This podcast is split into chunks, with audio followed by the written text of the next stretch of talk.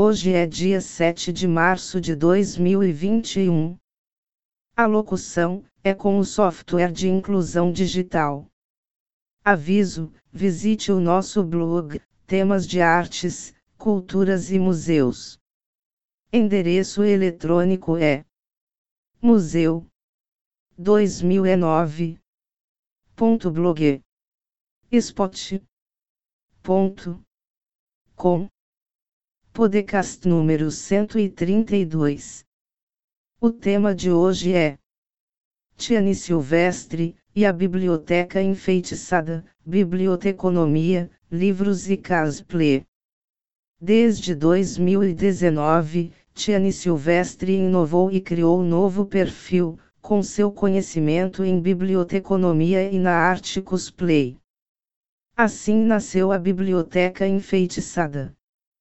O projeto Biblioteca Enfeitiçada nasceu por conta da necessidade não só de unir três coisas que amo: biblioteconomia, livros e cosplay, mas também, para usar como uma forma de promoção e incentivo à leitura e infoeducação.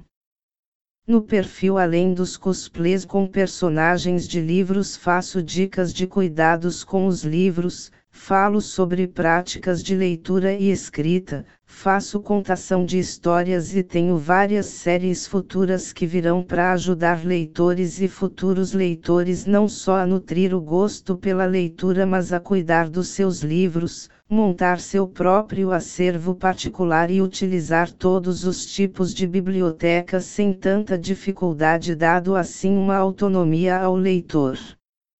Tiane Silvestre os cosplayers emergem profundamente num processo criativo até a concretização da personagem. Muita pesquisa sobre o personagem. O jeito de andar, de comer, as expressões faciais, as músicas e até interpretar voz do personagem.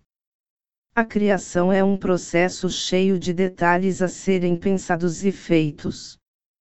Já no resultado é revelado um pouco da personalidade que a pessoa não sabia e descobre ter, um lado extrovertido, brincalhão ou um lado sério.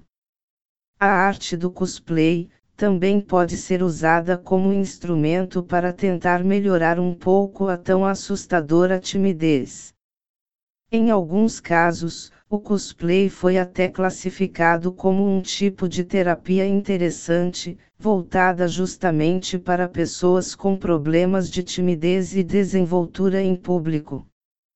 Quando você está fantasiado, você coloca o seu eu de lado para deixar entrar a personalidade e trejeitos do personagem que está representando. Não é de surpreender que o cosplay, em vez de desaparecer, como numa moda passageira, tenha encontrado posição bastante forte em diferentes círculos sociais no mundo. Muito mais que um hobby, a arte cosplay desafia os próprios adeptos e os levam a trabalhar melhor suas habilidades.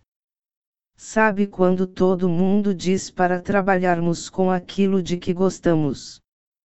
Como porta de entrada para a profissionalização, as competições entre cosplayers tomam conta dos mais variados eventos destinados à cultura pop e japonesa e promovem a criação dos cosmakers, pessoas que produzem os trajes e acessórios dos cosplayers para o médico e professor da pós-graduação em medicina da Faculdade IPMED Edson Lago, a partir do momento em que vivemos numa sociedade cada vez mais fundamentada em obrigações, trabalho, responsabilidades, necessidades e desejos peculiares a cada um, um hobby pode ser opção para relaxamento diante de uma vida estressante. O hobby pode nos possibilitar a produção de pelo menos quatro neurotransmissores ou hormônios fundamentais para a nossa vida, como a endorfina, ocitocina, serotonina e a dopamina. Esses hormônios nos fazem sentir prazer, relaxamento e alegria. Imagem da capa deste podcast é, de Tiane Silvestre. Agradecemos os ouvintes.